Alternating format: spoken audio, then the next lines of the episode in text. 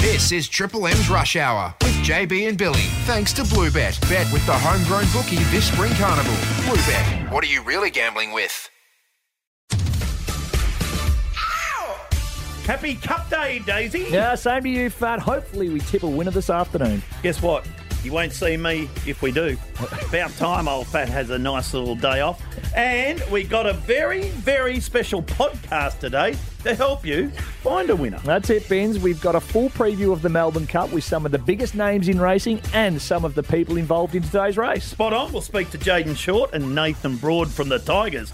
They own a share of Soulcombe, who's not a bad shout, the Savo. No, plus we talked to legendary jockey Michelle Payne, who, of course, famously won the 2015 Cup aboard Prince of Penzance. And we'll speak to the voice of racing, the man who will be calling the Cup, Matt Hill. But first, a man who won the Cox Plate and has been given the ride of last year's Cup winner Gold Trip, Mr. James McDonald. J-Mac. Romantic Warrior, the outside. Alligator Blood at the 100. Romantic Warrior, Mr. Brightside. Still Alligator Blood. Mr. Brightside coming at it with Romantic Warrior. It's a photo finish.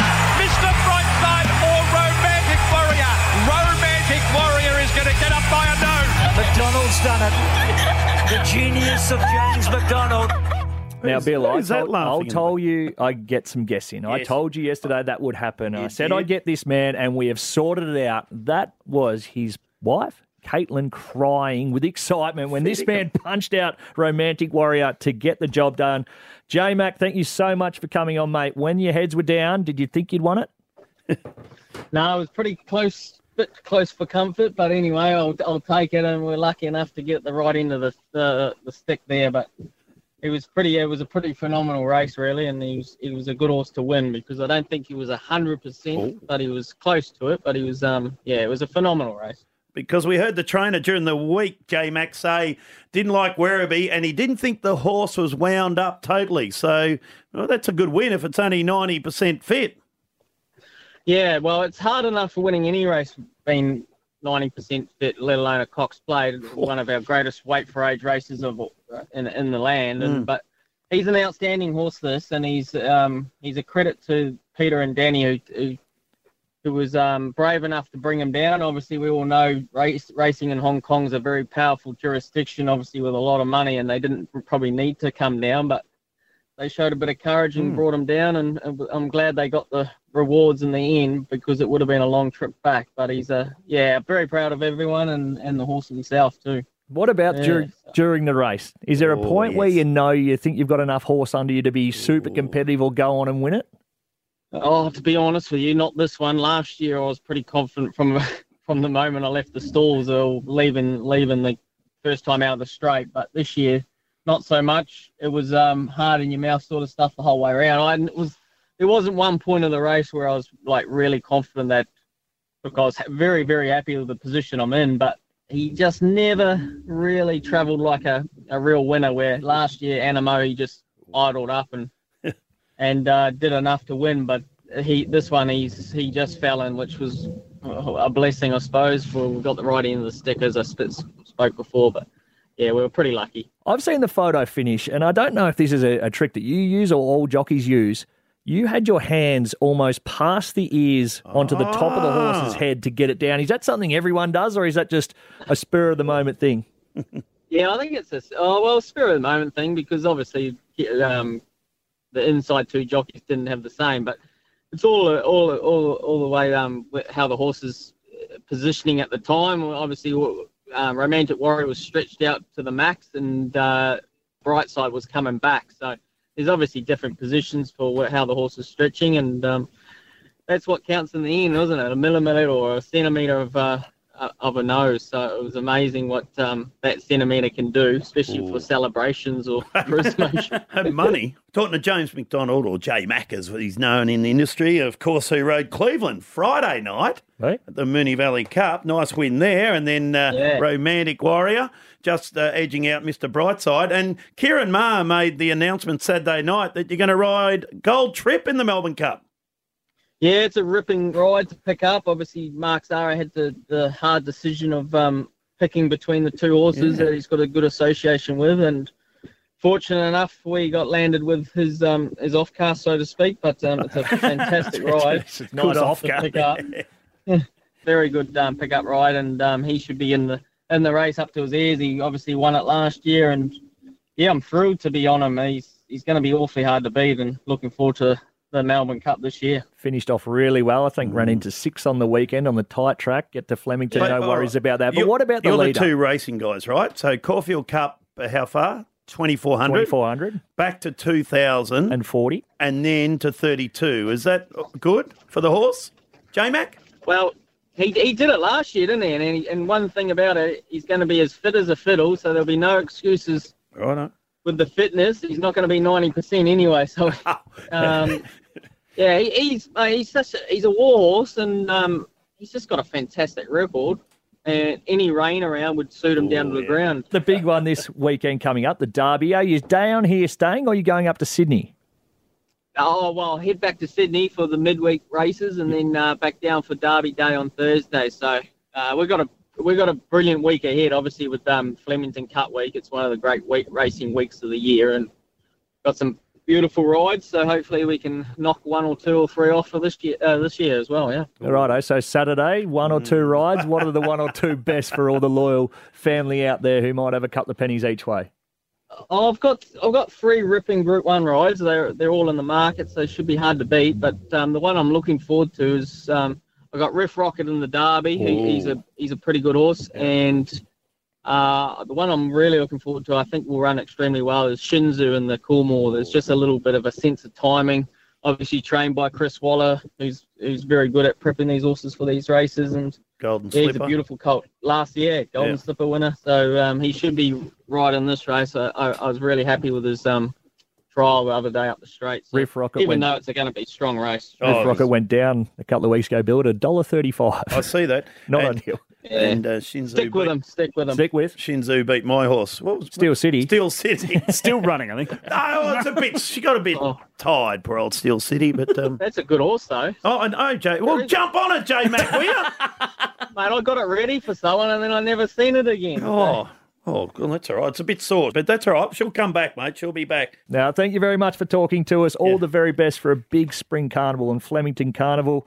Yes. We hope you've ride some winners, and hopefully we've had a penny or two on them. Oh, beautiful. This is the Rush Hour Special Melbourne Cup Podcast.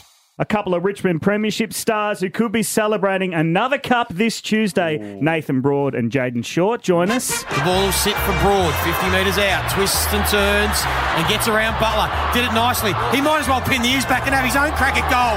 Why not? Nathan Broad. Jayden Short from 55. From 55, another big, long kick that goes straight through the middle. Well, whoever puts that together's done well. A goal from you, Broad. Yes, kicking a few, Shorty. But, boys, welcome. Thanks, boys. Thanks for having us. Thank you. I'm a bit nervous coming back on after last time, but... Well, last time you were on the Rush Hour, you told us about your 8-day. Your 8-day clock and how it nearly fell off. Which is very interesting. We got some good info from him, by the way, Dave. Yeah, that's why I'm a bit worried. He's here again, so I don't know what he's got up his sleeve, but here we are. Does anyone bring that up, or is it just... Yeah, my beautiful wife. I end up finding out. Literally. And what about Soulcombe? We've got to ask you about that. I probably won't ask you, Shorty. We'll ask you, Nate. No. It'll win. Because a couple of really good runs, but unfortunately last start, I think we've got it here, Rabsy, just didn't go. Still make a good line, and they're racing, and West Wind Blows hesitated, missed the start 2 or 3. Soulcombe 6 lengths last early. Then came Francesco Gardi Montefilia. Soulcombe well back, Duke de Sessa. Further back is Gold Trip, who's 15 off the lead from Francesco Gardi. Then a gap, Soulcombe well back in the field, Montefilia. Another fight for the Caulfield Cup, narrowly from West Wind Blows and Gold Trip. Fourth right, Joao au Bois d'Argent, followed then by Valiant King Soulcombe. Soulcombe, there it is there. What about we put that on the audio? The boys are swung around. They're watching a race on the last grand annual. Race at Warrnambool. I was thinking they're running in the wrong direction. You idiots. That would have been disappointing because you're all there at the track and you would have backed it and you'd hope for a nice little jump out of the barriers. And he or she just got stuck. Yeah, when we got him over from England, he wasn't great out of the barriers, and we knew what we were investing in, but... the Caulfield Cup was shocking. It was its worst one to date, which was disappointing. And, from there on in, it was never going to win. So we keep the same weight going into the Melbourne Cup if you're going to look at a bonus coming out of that. So carries a 53.5, and the Magic Man Joey's on board now. So, hopefully it's all up to the racing gods now. Everything's ready to go. The Cup's the grand final, the Melbourne Cup? Yeah, it always has been. Chris said for us, he said if wins anything else, that's a bonus, and we haven't won anything else, so hopefully he's right. So, can't wait to get down there and watch it. Just to have a runner is unbelievable. Bloody so, can't Shorty, wait. You had a good chat the other day with the journos. Yeah. How'd that go? Oh, yeah. Who's the jockey, Shorty? I've only just started liking horse racing the last week or so. Who's the jockey? This is a true story. 2 weeks before Soulcombe started going good, he goes, I want to get out of this. How do you sell your share? All we do is pay bills and blah, blah, blah. Next thing it comes and Wynn's paying $25 and Shorty's the first bloke. How good is this? We got told not to back it that day, so I didn't even put any money on it. What are you wearing to the Cup? I will just wear the stock standard, the security outfit. Nice. Got the black suit. Yep. That's stock standard for me, Bill. Nothing else? No, I don't venture out like Broad. He carries on in a grey suit. Everything's got a private security guard everywhere. Yeah, well, that's it. You know, he carries on and I'm just flying under the radar. Put on a nice light suit or something. Bill, I'm 4'0". I can't walk around in that. You know, 70 kilos. What are you wearing? I've got a guy back home in Perth. Suit Vault sorted me out with a nice suit. I thought, you're only in Melbourne Cup once, so why not treat myself? And then you all watch it together, and then imagine if it wins. What have you thought? What are you going to do? Broadie keeps going. Do you reckon it's going to be better than the grand final? Ooh. I'm not sure about that, Broad. It won't beat 17, but it'll top 19 and 20, winning the Melbourne Cup. Tell us about this photo you're holding up, Daisy, because where was that produced? There's a photo of all the boys in Soulcombe. It looks like this would be organised by somebody within the group. So maybe a media outlet's reached out to you and said, hey, boys, pick up a story, roll with it through a paper, and you have to carry on like absolute twats by the look of it. You're all pretend cheering for a horse in the stands, holding race books. Lynchy. What's Lynchy's suit? Where'd that come from? He got that at Sabres, I think. That's just a quiet day at the races. There just was no one in the crowd. There was no one there. No, that was a Tuesday morning. Pissing rain. Caulfield. So who teed that up? Rewalt. Yeah, Rewalt. I think he needed to pay for a share in one of those horses, so he's organised that. What about that? Hey, boys, all the very best with Soulcombe. Tuesday. We hope that it goes on and jumps out the barrier and you get to salute and have a bloody good time. We appreciate you coming in. No, thanks boys. Cheers. This is the Rush Hour Special Melbourne Cup Podcast. Daisy Thomas and Billy Brownless, this is Triple M's Rush Hour and the Lexus Melbourne Cup. Over 3,200 metres jumps at 3 o'clock, and this man, Matt Hill, will be calling his 7th Melbourne Cup. Our next guest is the voice of racing, and he'll be calling them past the post at Flemington tomorrow. Gold Trip is brave, 100 to go, a length and a half emissary. Gold Trip is going to win the Lexus Melbourne Cup. Please welcome Matt Hill. Yes, effectively grand final eve for this man, Bill. Oh, no. Nervous. Matty, welcome to the show, buddy. Oh, absolute joy to join you, boys. Between you guys and Rabs, what would that trifecta pay? That would pay enormous. Write your own ticket, Matty boy. Indeed. How many times have you looked at the 24 horses in the Melbourne Cup? A lot, yeah. I must say... it's quite a relief once the field comes out on the Saturday night, so you can sit and just study. And the funny thing about it, Billy, is you know the horses, but you just keep studying them and just make sure they're completely ingrained in your brain. But look, it's an honour to do it. I mean, it's such an amazing spectacle. I mean, we're a pretty young country, and to think this is the 163rd time we're running a horse race on a public holiday, it's a pretty special deal, and to be a little part of it is great fun. Matty, do you get annoyed at the owners when they name their horses stupid names that are hard to read? Yes, depending if they deliberately try and stuff the race caller up. Irish Wristwatch was one of the all-time best. That was a beauty. But most of the time, we have to know every language now because there's so many different languages. And I noted there's a horse going round tomorrow called Bezo, who's named after a Dutch goalkeeper. And, you've just got to do the research and find out how to say these names half the time. Can you tell me what a Daqiansweet Junior is? Oh. All I know is it's an Asian name, so the Q is pronounced ch. But I have absolutely no idea what it means. Because I did that, Bill. I did the CrossFit on the spot I do on 7. I called it Daqiansweet Junior. I would have loved it. That's how it's bloody spelled. What about 15? Number 15. What is number 15? Lastotchka. Oh, Lastotchka. Oh, that's close enough. Not bad. Yeah, you were pretty close. Yeah. Apparently, because she was raced in France, she's quite tiny, apparently. Yeah. So I'm a bit concerned about that particular horse getting the 3,200 metres, which you really have to be careful for the 24 runners. Probably half of them won't be able to make the distance. Now, tell us about your day. I'm intrigued. You go along, you put your best suit on, you have your favourite and lucky jocks and all that. Go to the races. Now, do you have a little office or you got a booth or what's your setup? Yeah, so very similar to a broadcast box of other sports, a box right on the finish line.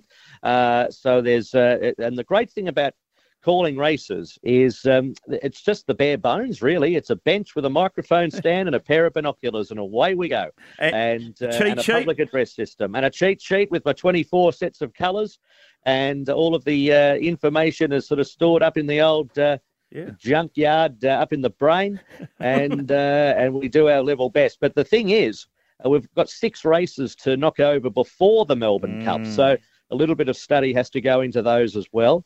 There's a horse called Elphingston, I believe, that's just about to lay down Mazaire on Tuesday.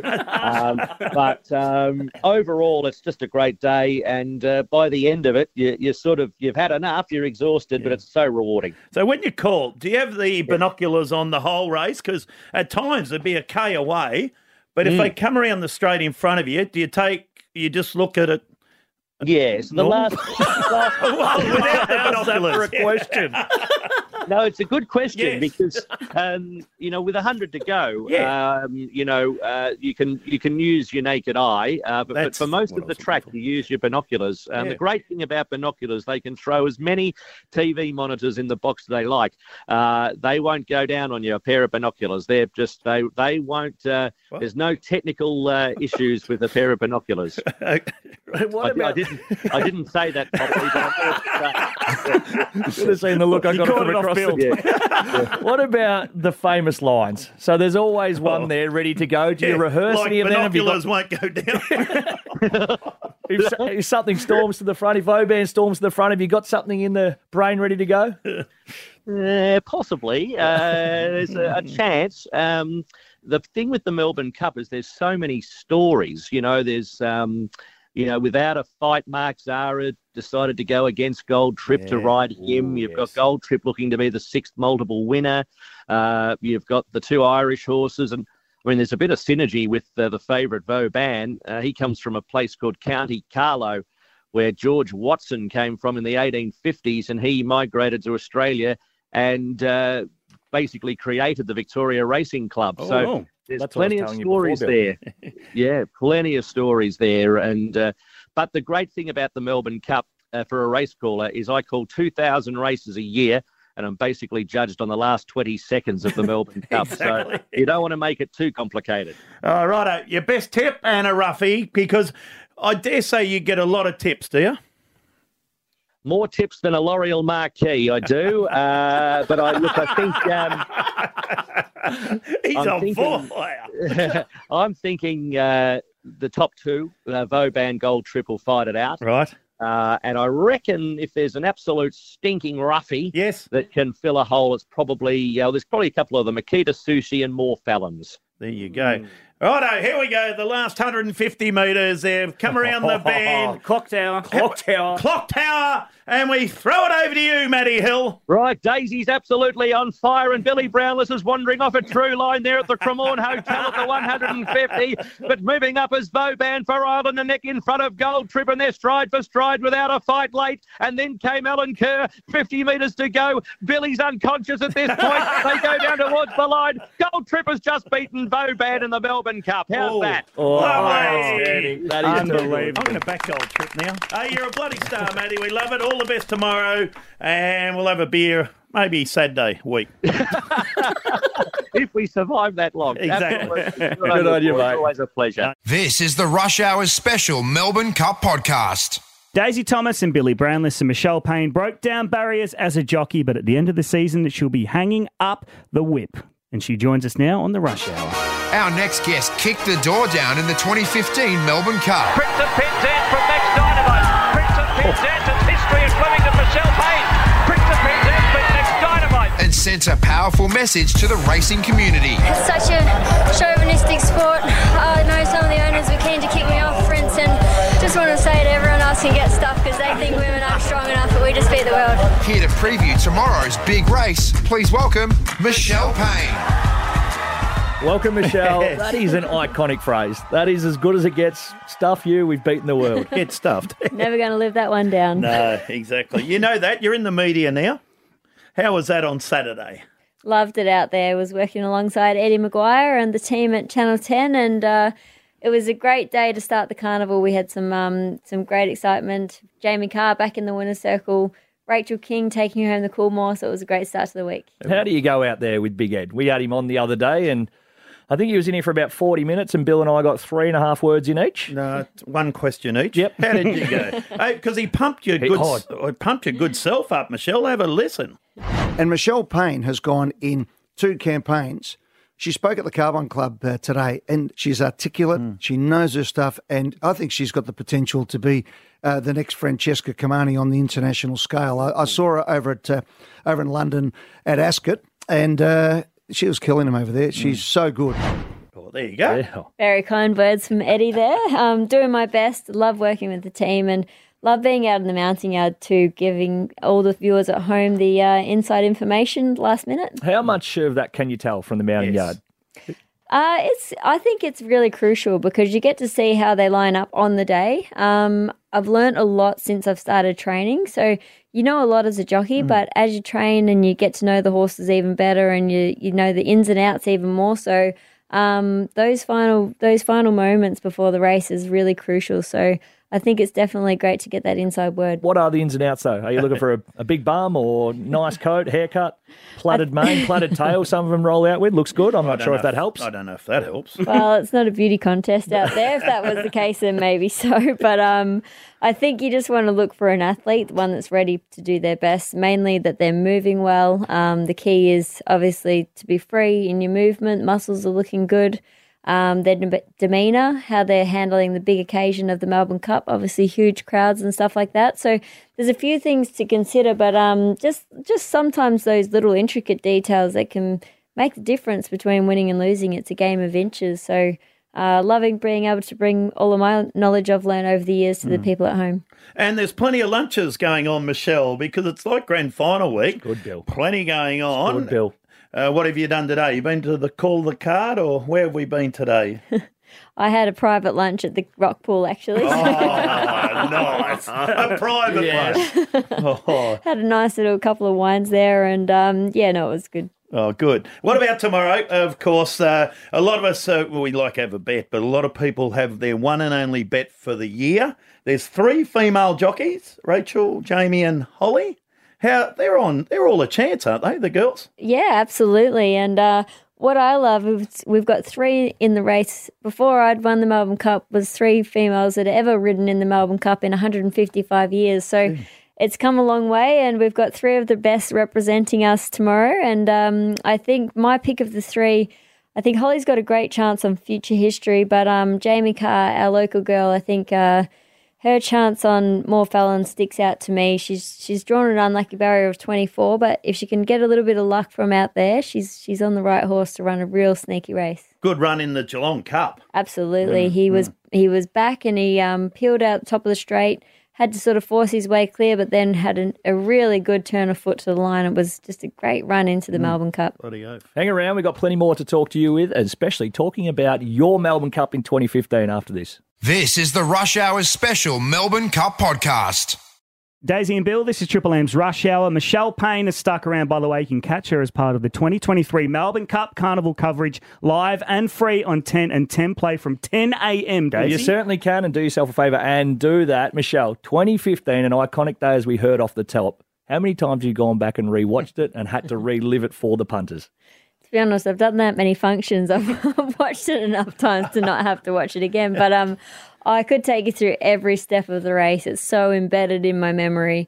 You go into it so prepared. And honestly, I could take you from every step, from the time I got on him, really, in the mounting yard to when we come back. It's just an incredible thing that it can stick with you so vividly. I was watching the replay just before, and somewhere in and around here, and you can give me more of the details, about the 600-metre mark, you're 4 or 5 pairs back the pegs, and you just somehow got to get one out, and that's where it went from there. Is that somewhere? Is that a critical move in your recollection of it? Absolutely, and that's from a lot of preparation work. I went back and watched the last sort of 8 Melbourne Cups in the lead-up, where the winner generally looks like it comes from in the race, and got a good feel for the race, only having had the one ride in it beforehand.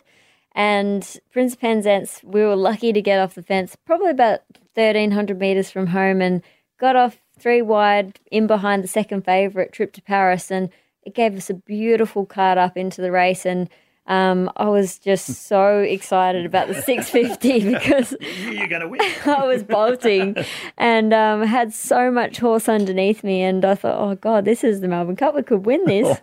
So, yeah, just the most incredible, amazing feeling you can imagine. How do you keep your composure, though, in that moment? Oh, yeah. 650, the biggest race you're probably ever likely to win. Is that what you do? Big old long straight. Yeah. Is it the clock tower you wait for like everyone talks about? It is, yep. And the thing is, it can be won and lost in that moment. So in my preparation, that's what I sort of drilled into myself, you know, make sure you keep your composure. And I was sitting there like itching. It's like a kid at Christmas wanting to open their present. So I was sitting there on Princeton and thinking, you know, this is where you can stuff it all up. So basically keep your composure, don't go too early. Got to the straight, about the 450, peeled off the back of Trip to Paris because you don't want somebody to come around you and put you in a pocket. Got off his back and bang. Big gust of wind hit us in the face, and I was like, oh, shit, I've gone too early. Gone too early. But, oh, it's fantastic. 100 to 1. Paid for a lot of people's trip to Paris, by the way. What about, I think you said the other day, you saw Prince, and is that bond still there? I always felt every time I got on Prince Penzance, he knew my voice, and you could feel him. You could feel him relax, and I'd give him a pat, and his whole demeanour would just sort of, you know, calm underneath you. It's been a while now, so he's forgotten about it. He might have. It's 15. He's 15 years old, but he looks unbelievable. He's like so sprightly in himself. He's, you know, looked after by living legends, and his trainer Darren Weir, and just lives the life of Riley like he deserves to live. Darren Weir, where is he, and what's going on there? So he's got a farm out at Malden, and he's doing some pre-training out there. Yep. Has Prince of Penzance in between times with living legends and. I think he's going good. Good. Yep. Oh, we loved him. Back when he drink beer. Oh, yeah, back. He used to drink beer at Swan Hill. Had a pub up there. And, wow, him and his old man, crikey. And you've decided to hang it up. You've had enough of everything. You're done. Media. Getting there. It's I've got till the end of the season, which is August next year. So want to make the most of that next year. I've got some really nice young horses at home. I'm looking forward to riding into the autumn. And then, looking forward to joining the media and whatever else comes my way. It's, exciting to take that next step out of racing. Bloody oath. Right. Sorry. Melbourne Cup tomorrow. Who do you think might be go up as the winner? But also we need one for the ladies. I think it's hard to go past the favourites. You've got Vauban, got the best rider in the world in Ryan Moore, coming over from Breeders' Cup victory. Yeah. He's on fire, but you can see why he rides for Aidan O'Brien. You know, the best trainer in the world is probably the best jockey. But we've got also Gold Trip going back to back. Can't see why he can't win and without a fight. So it's very hard to go past them. But I'm sticking with the girls. Yeah. Jamie Carr, More Fallons. I think he's a real live lightweight chance at 30 to 1. Even Rachel's. Gay Wardhouse's horse. That's a chance. Well, Gay always spruiks the horses up. Never had a slow one. Never had one that couldn't win at the barriers. Exactly. No. Awesome. Thank you very much, Michelle. All the best with what's to come eventually when you do retire, but more in the closer future with what you're doing in the media. It's been terrific. Thanks so much. Looking forward to tomorrow. On your painting. Triple M's Rush Hour with JB and Billy. Bet with the homegrown bookie this spring carnival. Bluebet. Download the app for iPhone and Android. What are you really gambling with?